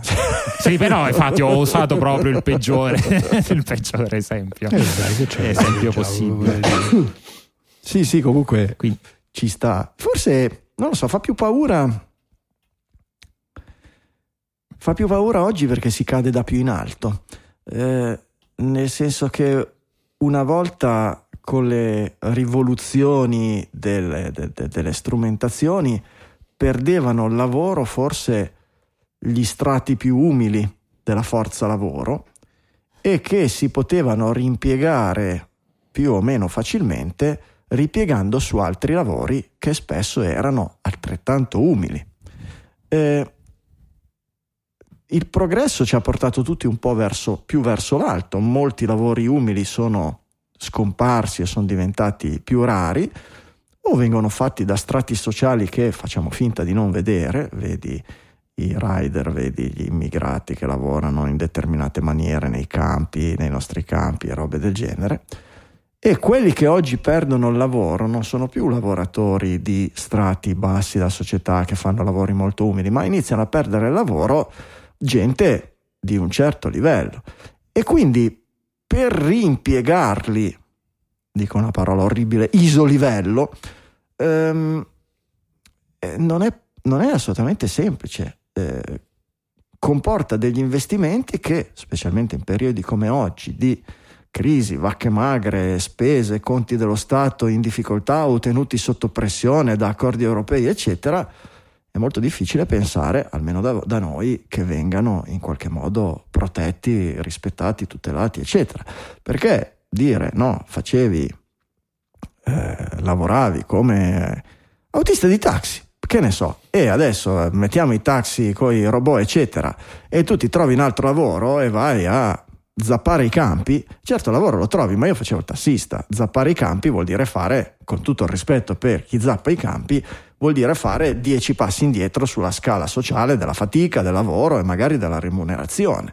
E quindi reimpiegare un tassista, di nuovo, isolivello, è un po' più complicato che no? dire alla mondina va bene adesso non fai più la mondina perché abbiamo la macchina che monda il riso e vai a trebbiare il grano e poi con le trebbiatrici non trebbi più il grano ma vai a mh, raccogliere l'uva e fare la vendemmia. No? È un po' più facile che dire prendere un lavoratore già specializzato. Mm, Pensa quando dovremmo reimpiegare un iperspecializzato, un, un medico, un, un filosofo, quando ChatGPT farà il filosofo i filosofi saranno Ma con l'esempio, appunto, con i due esempi riportati nell'articolo, uno dei due era proprio la, in qualche maniera la sostituzione dell'infermiere, ecco, almeno Eh, certo. nella sua versione, Certo. nella sua versione meno, eh, meno preziosa, diciamo che ha semplice spostamento dei farmaci in maniera per somministrare magari una terapia già definita bene dal medico e quindi con scarso intervento umano, cosa che con gli infermieri non è mai vera. eh. Però diciamo, questo è evidentemente uno di quegli ambienti, di quelle cose che dici, cioè che poi prendere una persona comunque specializzata, formata ad Eh, un appunto. tipo di lavoro con un contatto umano importante e poi dopo proporgli qualcosa anche di semplicemente un po' più alienante, un po' più freddo, che fosse pure quello di accendere e spegnere i robot in questione, diciamo, anche se gli dai il lavoro, è- Eh, il fenomeno che dici tu è, è- è interessante anche quello, è importante. Ci sta, ci sta. Però che, che- che sia in qualche maniera sancito da veramente i millenni di storia che se c'è qualcosa che funziona, che costa un po' di meno, Ah, beh, che fa eh, fare profitto e funziona bene, che fai? È inevitabile, eh, certo. Eh, Eh, funz- si fa e basta, bisogna attrezzarci, pensarci bene. a Che eh, certo, certo, certo, non, non- non- non c'è dubbio. Nascondere la testa sotto la sabbia e dire no, non lo usiamo perché sennò la gente perde lavoro può essere sbagliato. È sbagliato, però anche l'adesione incondizionata senza protezioni è pericolosa. Va bene, il eh, nuovo, nuovo servizio di Apple, Personal Voice, una delle anteprime che hanno mostrato riguardo le novità che arrivano nei prossimi- nelle prossime settimane. Fa parte delle, più tranquilli. delle feature, delle caratteristiche di accessibilità di iOS 17. In eh, 15 minuti si riesce a copiare la propria voce, a sintetizzare una voce che sembra, sembra la tua o quella di Come una stiamo persona. tranquilli. Eh? Sì, questa è quella classica tecnologia che può avere dei risvolti estremamente positivi. Una persona che magari appunto ha perso la voce, ma di cui ci sono archivi e quindi si può ricostruire la voce e gli si dona di nuovo la voce. Oppure abbiamo O parlato appunto in la passato, catastrofe totale. la catastrofe, i morti, lo swatting in eh. casa, come vedremo, come vedremo Sì, tra sì. poco. Ecco, ci sono tanti. È lo stesso discorso di prima, alla fine. Eh, si va in quella direzione, come umanità cerchiamo di non estinguerci. Ti ecco, immagini una puntata di. Digitalia in Mm. cui un, un- un- un gruppo di cospiratori di un altro podcast meno fortunato Mm. prende, sintetizza la voce del doc e fa fare una puntata di Digitalia in cui il doc spara solo Dice solo cose giuste. dice solo ma no, cose non è giusto e ingiusto.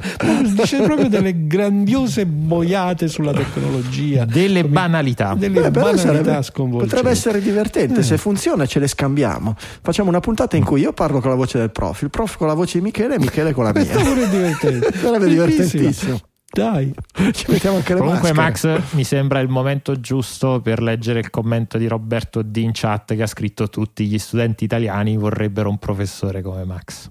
Oh, grazie. My heart squacquarea for you, Roberto. aggiungo una cosa io Ciao, belle gioie. ecco. Va bene. E a proposito di eh, imitazione delle voci, eh, bello questo servizio generato, no, squatting, se- swatting service certo. generato dal computer. Poi dice che È come Sky- il Deliveroo che invece Eh, della pizza esatto. ti arrivano T- gli SWAT in casa. SWAT. Esatto, in realtà è qualcosa di- abbastanza Terrificante. eh, che oramai va avanti, a parte terrificante, però che va avanti da un bel po' di anni e sono abbastanza sicuro Lo che swatting. ma veramente nell'ordine di Mm. quasi decine di anni fa ne abbiamo parlato anche qui su Digitalia. Sì, eh, in realtà eh, succede abbastanza spesso e su YouTube è pieno di video di gente che si trova gli SWAT in casa perché o c'ha qualche amico molto simpatico oppure c'ha qualche nemico molto simpatico e in realtà eh, po' come da noi gli allarmi bomba a scuola Eh, è un quando- falso allarme. e o i falsi allarmi bomba a scuola che ai miei tempi erano abbastanza Sì, comuni, c'è una, non so adesso. c'è una C'è la differenza che qua ti arriva direttamente, ti arrivano gli SWAT in casa, Sì, ti buttano la porta Ti arrivano giù. gli SWAT americani gli SWAT Esatto. americani, con un allarme che tu sei dentro casa con delle armi, Armato. pericoloso e che metti sì, in sì, pericolo sì, la sì. vita degli altri. Per cui è facile che tirino giù e inizino a sparare alla prima cosa Ma che si muove. Però la scintilla è Eh. davvero quella, come qui veramente si chiamava dalla cabina telefonica in polizia e Sì, sì. si sgomberava la scuola, qui qualcuno chiama la polizia e sulla base di questa telefonata ti arrivano gli Eh, ma questo con aveva messo in piedi un M16. servizio. Un servizio Esatto, automatico con la questo è generata step. dal computer. Esatto, esatto. Esatto.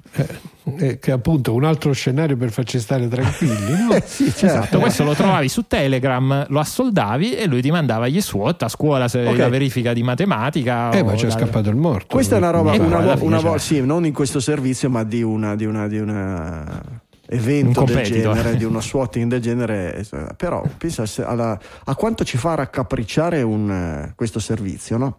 E a quanto danno possa aver fatto all'umanità. E tu pensa quanto danno ha fatto all'umanità Mark Zuckerberg, che tutti i giorni E usiamo. nessuno gli ha e mandato lo. SWAT. Esatto, cioè, è difficile sempre, no? È come, Eh dai. è come quando prendiamo, abbiamo paura di prendere l'aereo e saliamo in macchina dopo aver preso 30 gocce di Lexotan o esserci bevuti 4 bicchierini di vino rosso. È, stessa, è esattamente la stessa cosa. La percezione del rischio è vero, cosa bruttissima e orribile, ma Zuckerberg è molto peggio. E vabbè, allora chiamiamo il servizio in questo. Suotiamo Zuckerberg. Vediamo. Mi sa che è troppo tardi. Imitiamo la voce Mi di sa che lui Priscilla. ha i suoi SWAT. Si poi. chiama Priscilla, no? La moglie di Zuckerberg. Imitiamo la voce di Può essere, Priscilla e facciamo chiamare i- gli SWAT. Diciamo: C'è Mark che è impazzito. st- Gira con, il, gira con il lanciafiamme di Elon Musk per la casa. Perché quello se l'è comprato di sicuro subito, appena è uscito. Eh, con quello che costava, chi se l'è comprato? Mark Zuckerberg, eh, Sergey Brin, eh, Tim esatto, Cook, le- eh, così. Larry Ellison e quella roba, eccetera. Vabbè. Ehm, la dieta di, di- di- la dieta di tenebre di TikTok, raccontaci questa Max che l'hai messa tu. Guarda, Quella io però ti dieta di posso dire la verità, ho letto l'articolo Mm. e eh, ne sono uscito veramente sconvolto perché sono stato a un matrimonio un paio di giorni fa Mhm. e c'erano due o tre adolescenti, fascia 12-13 anni, e davvero sono stati tutte e tre ore e mezza del pranzo. Io stavo in una posizione strategica perché li tenevo sott'occhio Mm. senza che se ne accorgessero. Tutte e tre ore e mezza del pranzo di matrimonio col cellulare davanti con i video di, di TikTok che Sì, scorrevano. vabbè, ma succedeva prima Eh, vabbè, con Instagram. normale, dici tu. succedeva prima con Ok. Instagram e quella è maleducazione Beh. semplicemente, non è un Eh, problema. vabbè, di- quella è un po' isolazione, è, è come dire, è appunto è il fatto dell'adolescenza che No, è che sono, sono- sono- è eh, un la- problema diverso, è che hanno i genitori senza le mani quelli che non gli hanno mai dato un bello scappellone. Ah, hanno e il genitore senza le mani che non può dare lo scappellone c'hanno i figli che a tavola guardano TikTok invece che parlare con gli astanti, assolutamente con, sì. con quelli che stanno. Era? C'era, c'era Comunque, una... l'arti- eh, Scusami, ti Scusa. interrompo per una nota di colore. No, non mi ricordo dici, chi, dici. non mi ricordo chi, ma c'è qualcuno nel giro della, della tecnologia in America che diceva che quando fa una cena con gli amici hanno una regola che mettono tutti gli smartphone sul tavolo, eh, girati in giù al centro del tavolo, e il primo che tira sul suo smartphone paga la cena per tutti. bellissimo, questo funzionerebbe tranquillamente qui, almeno da noi funziona. eh. Beh, dobbiamo proporlo sto metodo. Assolutamente. Beh, comunque semplicemente l'articolo... il problema dire, è che adesso questa- il menù è col QR code, quindi se vuoi mangiare, devi tirare tutti. sul telefono. Vabbè, lo puoi fare dopo, fai il menù, vedi, eh, ordini e poi tap. Eh, il Perché momento- al momento dei finisci- dessert bisogna ordinare il dessert. Mm. Chi Eh, ordina il beh, dessert? eh, Guardi il tu che dai, dessert il c'è.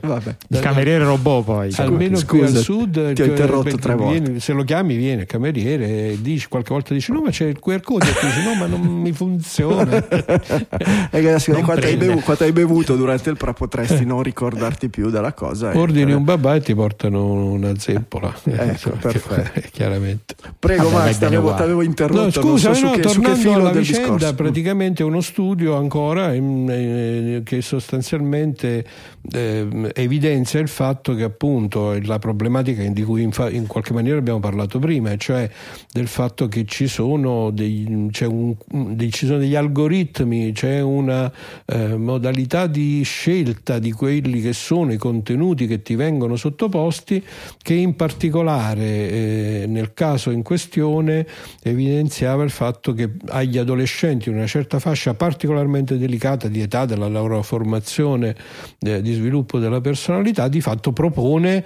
eh, una serie di video che sono legati all'idea di, eh, un, diciamo, di una cura fisica eccessiva, addirittura di istigazione al, al suicidio. L'automutilazione, no? il, il, taglio, di, il tagliarsi. Una serie certo. di fenomeni sì. che sono evidentemente appunto di tenebra, no? Sì. per cui l'articolo dice TikTok propone agli adolescenti una dieta di tenebra. Io credo che Con io questo credo discorso di una camera di risonanza sì. di cose negative. Oggi allora mi sa un pochino di hit job questo, questo articolo, nel È senso molto che ne, ne vediamo molti. che, io che c'è ho, una campagna, ho- no? Io ho una quattordicenne in casa che usa TikTok e mm, quindi Non ti ha, risulta. ha iniziato a usarlo a 13 anni e quei video lì non, non le compaiono. Io glielo prendo regolarmente per controllare, guardo la timeline e vedo che quei video non compaiono. TikTok è molto bravo a capire molto velocemente che cosa ti interessa e che cosa guardi. Per cui ci può stare che gradualmente nel giro di qualche giorno a un ragazzino che abbia già dei problemi di depressione,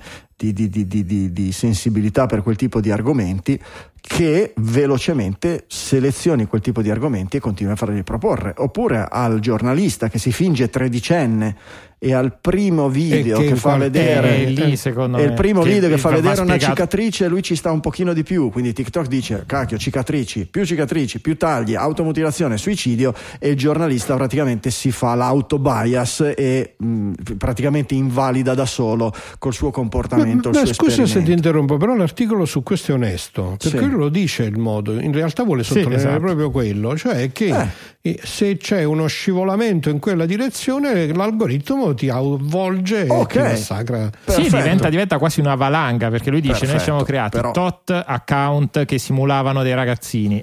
E, e arriva il primo video così. Se tu vieni preso dalla trappola dell'algoritmo, bam bam bam bam, ini- parti con eh, i disturbi Certo. alimentari, l'istigazione al suicidio e Certo. così via. Che poi è una cosa che bisogna sapere perché eh, questo Eh, momento, certo, questi algoritmi certo, sono certo. fatti così. eh. sono gli stessi algoritmi che portano i ragazzini a bere, a fumare, al gioco d'azzardo, eccetera, gli stessi meccanismi. È Sì, inutile. se ci caschi dentro. Lavorare sei- sui meccanismi è solo, non dico che è inutile, ma è solo parte della, della soluzione e da sola è assolutamente inefficace ed è dimostrato da, da- da- da- decenni di studi su queste cose.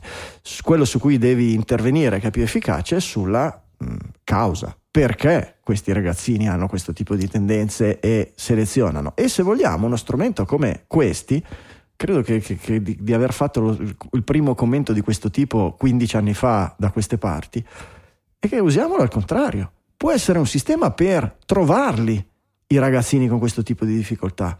Account di minore è, è diverso dall'account di, di- di- di maggiorenne. Vuoi aprire un account di minore, devi avere un account associato di un maggiorenne di un tuo genitore, come succede già per alcuni social, per, ad esempio per gli- tante cose di Apple ti obbliga l'account di minore se fai un telefono impostato per un minorenne a dire chi è il maggiorenne, eccetera. E nel momento in cui questo succede, avvertire il maggiorenne responsabile, dire guarda che tuo figlio guarda gli facciamo vedere questo tipo di video perché è molto interessato a queste cose. Portalo un po' da un professionista del settore che cerchi di capire se può essere addirittura uno strumento di prevenzione, validissimo, validissimo, eccezionale, eccezionale. E soprattutto diventa eccezionale per far smettere i ragazzi di usare TikTok perché nel momento in cui appena sanno lo capiscono.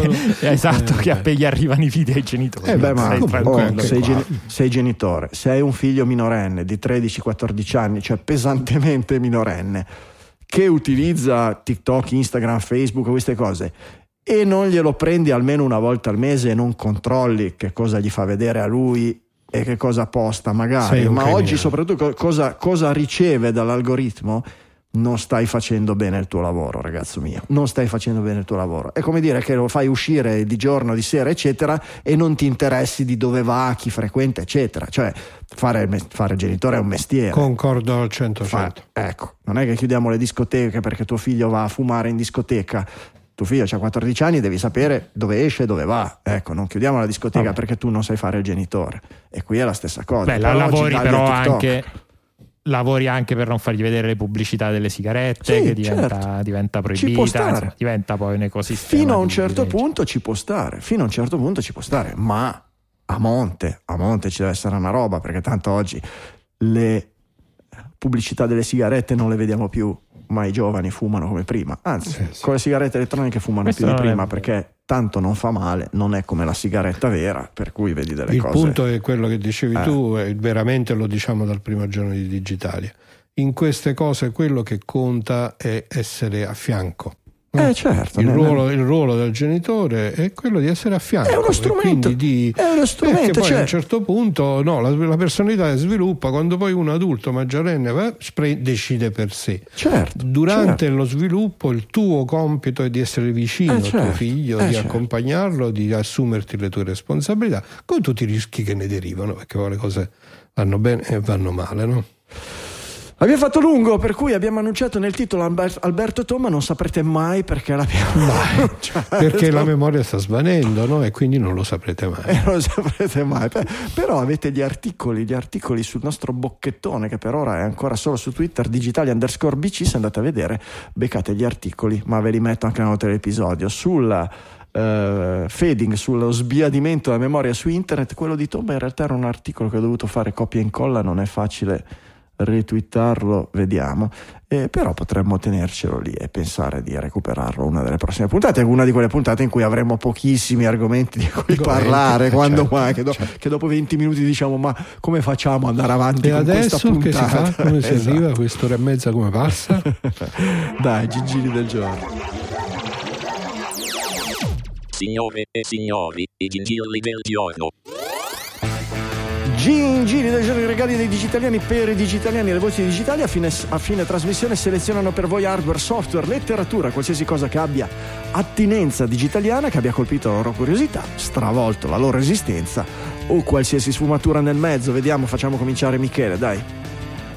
Allora, mi sto iniziando a utilizzare un'applicazione che si chiama Beeper, eh, scritto Beeper, che è eh, in pratica un raccoglitore di eh, applicazioni per ista- insta- eh, messaggistica istantanea. Eh, quindi supporta molte delle principali, incluso WhatsApp, Telegram, Discord, Facebook, Insta- Instagram, bla bla bla. È basato sul protocollo Open Matrix, il quale ha dei bridge su queste varie, su queste varie applicazioni. Quindi eh, sia su smartphone lo scaricate sia per iOS che Google Play che per poi il desktop avete le applicazioni che non è il classico eh, wrapper con dentro l'applicazione di Telegram, quella di WhatsApp e così via, ma è davvero qualcosa di, eh, di nativo. Eh, funziona abbastanza bene, eh, nel senso che quasi tutte le principali funzioni delle varie applicazioni sono supportate da questi relay e mm, eh, non è affidabile quanto l'applicazione nativa, quindi magari da su la notifica di WhatsApp vi arriva con un po' più di ritardo. Su Telegram mi sembra che non ci siano i comandi, così come anche su, su Discord, almeno nelle mie prove ancora non ho provato, non, non sono riuscito a farli funzionare, però può essere una bella soluzione e soprattutto può essere molto interessante, interessante studiare come, come funzionano. Se poi volete fare il next step, vi andate a cercare un po' come funziona nella documentazione. In realtà i famosi relay di cui parlavo sopra potete metterli anche lì sul vostro serverino e avere, eh, Uh. avere il. um, il relay WhatsApp eh, che vi auto vi, vi, vi ostate sul vostro, sul vostro server. Ecco, una bella, una bella cosa secondo me su cui andarci a perdere il tempo. Credo che non ci sia più waiting list. Per ora è gratuito, ma hanno detto che comunque nel corso del 2023 lo metteranno prima o poi a pagamento. Quindi provatelo adesso. Correte, correte. Se vi, se vi piace. Tutto quello che è self-stabile per Michele è manna dal cielo. Eh. Sì, sì, sì, sì, sì. Mi chiedo che Fai serve bene, fai bene. a caso. A perdere tempo. A Vorremmo bestemmiare. far passare sto tempo in qualche maniera, Max. Max, stupisci. Sicuramente, sicuramente. No, mi interrogo sull'hardware, quanto, Mm. quanti server ci avrà a casa un, infatti Eh. è, è lentissimo, c'ho un serverino di tipo 5-6 anni fa. Max, gingilaci. Dai, eh Eccoci. sì. Tenete presente una di quelle cose che si applicano in tanti settori, no? C'è una curva che descrive sostanzialmente l'evoluzione dell'essere umano, dall'entusiasmo iniziale, l'aspettativa di altissimo livello, la disillusione tremenda e poi piano piano il prendere confidenza eh, con la realtà e quindi capire Tu- davvero quello che stai vivendo e facendo, che cosa può... Si applica davvero a tutto. Beh, a tutto no, ma insomma Tu- molte cose. Nel matrim- adesso ti fa- adesso ti studi, frego. Al matrimonio. eh. Adesso è il tuo, Ah, ecco, il tuo matrimonio a che punto sei della curva? Adesso ti frego. Noi siamo nel plateau della grande soddisfazione. Ah, no? nel Eh. plateau, ma qui non c'è Eh, il plateau, del- scusa, il eh, plateau della dopo grande 40 anni, soddisfazione eh, per- qui non c'è nel tuo, Ma come non c'è? articolo. Sì, No. plateau productivity. È della produttività, non della soddisfazione, della Eh, vabbè, ma perché quello sta guardando l'applicazione di una tecnologia, scusa, poi lo metti nel matrimonio, l'applicazione del matrimonio è la soddisfazione dell'essere umano, Ho no? capito, gioia dell'essere umano. della soddisfazione. Comunque vabbè. ho trovato, ed è una cosa che poi ogni tanto faccio vedere ai miei studenti, eh, soprattutto quando si parla poi sostanzialmente di applicazioni imprenditoriali delle tecnologie, ho trovato questo, questa, mm, eh, questo sito di Gartner Group, che è un grandissimo consulente, uno di quelli che fanno un grandissimo lavoro con le multinazionali, con tutti di comunicazione, eccetera, eccetera, che in particolare è specializzato appunto sulle imprese innovative e sull'innovazione e vi segnalo come gingillo questo Hype Cycle for Emerging Technologies che viene riprodotto ogni anno e che non fa nient'altro che posizionare su questa curva che descrive appunto sostanzialmente cinque fasi, l'impulso iniziale, la grande aspettativa, quindi una sorta di inflazione dell'attesa, la tremenda disillusione che subito dopo avviene e poi una graduale ricrescita verso questo plateau productivity, ovvero l'assestamento, il vero utilizzo di quella tecnologia innovativa in una direzione piuttosto che l'altra. Prende questa curva e ogni anno ci mette sopra i puntini di quelli che sono le tecnologie emergenti secondo appunto Gartner Group. L'ultima pubblicata è quella del 2022, mi pare che a agosto esce quella dell'anno successivo, quindi può essere anche divertente andarsi a guardare questa curva con i diversi, le diverse tecnologie considerate emergenti come sono state viste nel 2022 e poi paragonarla col 2021, col 2023 Questo e è interessante. succede. Sullo Questo stesso sito trovate anche tante altre cose eh, girando un po' c'è per esempio un'altra cosa che è un radar delle tecnologie che in qualche maniera vengono considerate come diciamo killer application nel settore della produttività. E questo è il mio gingillo l'Hype Cycle for Emerging Technologies 2022 di Gartner Group. Mi- io non riesco a astenermi certe volte di fare polemica, ma vedere il, vedere il metaverso nella fase Eh, dell'innoverso Eh, trigger anche quello è divertente prima no? del picco, del picco eccetera mi sembra un dubbio. E no al di là della, della polemica spicciola è la presunzione che tutte le tecnologie a un certo punto arrivino a un plateau of productivity mi sembra quantomeno, No. ot- quantomeno ottimistico perché pensare questa curva è espressa come se tutto dovesse passare di lì allora se mi metti la televisione 3D dove la mettiamo lungo questa curva e sta ancora proprio all'inizio l'innovation Sì, all'inizio, sì, è certo, è certamente. Eh, dai, oh. è certamente. Devi leggere la, la leggenda dei colori e vedere gli anni, eh, perché quando poi vedi che Mhm. sta sulla curva in crescendo, ma si prevede per i prossimi 15 anni, capisci che magari è una. È una, è una previsione. Ma io l'ho proposto come un gingillo. No, no, ma certo, certo. eh, stimola, eh. stimola la, la- stimola la- la curiosità e, la- e l'intelletto, ci mancherebbe, ci- non, è, non è oro colato. Ultimo gingillo, Swift Playground. I Playgrounds, eh, se avete un po' di dimestichezza con la piattaforma Apple, li conoscete. Questo, questo modo per programmare in maniera semplice tramite il linguaggio di programmazione Swift, co- tramite questa app eh, integrata dentro Xcode sul Mac e eh, invece nativa su iOS, eh, almeno su iPad. Eh, oggi c'è la possibilità tramite questo swiftiddle.com di avere dei- degli Swift Playgrounds assolutamente online, condivisibili e programmabili direttamente dentro a, una- a un browser web, a una pagina di un browser web. Per cui Swift Playgrounds online dentro a swiftiddle.com, ma non state a fermare la macchina, a inchiodare per prendervi l'appunto, eccetera, perché ci sono le note della puntata con tutti i link. La trovate su digitalia.fm slash 675.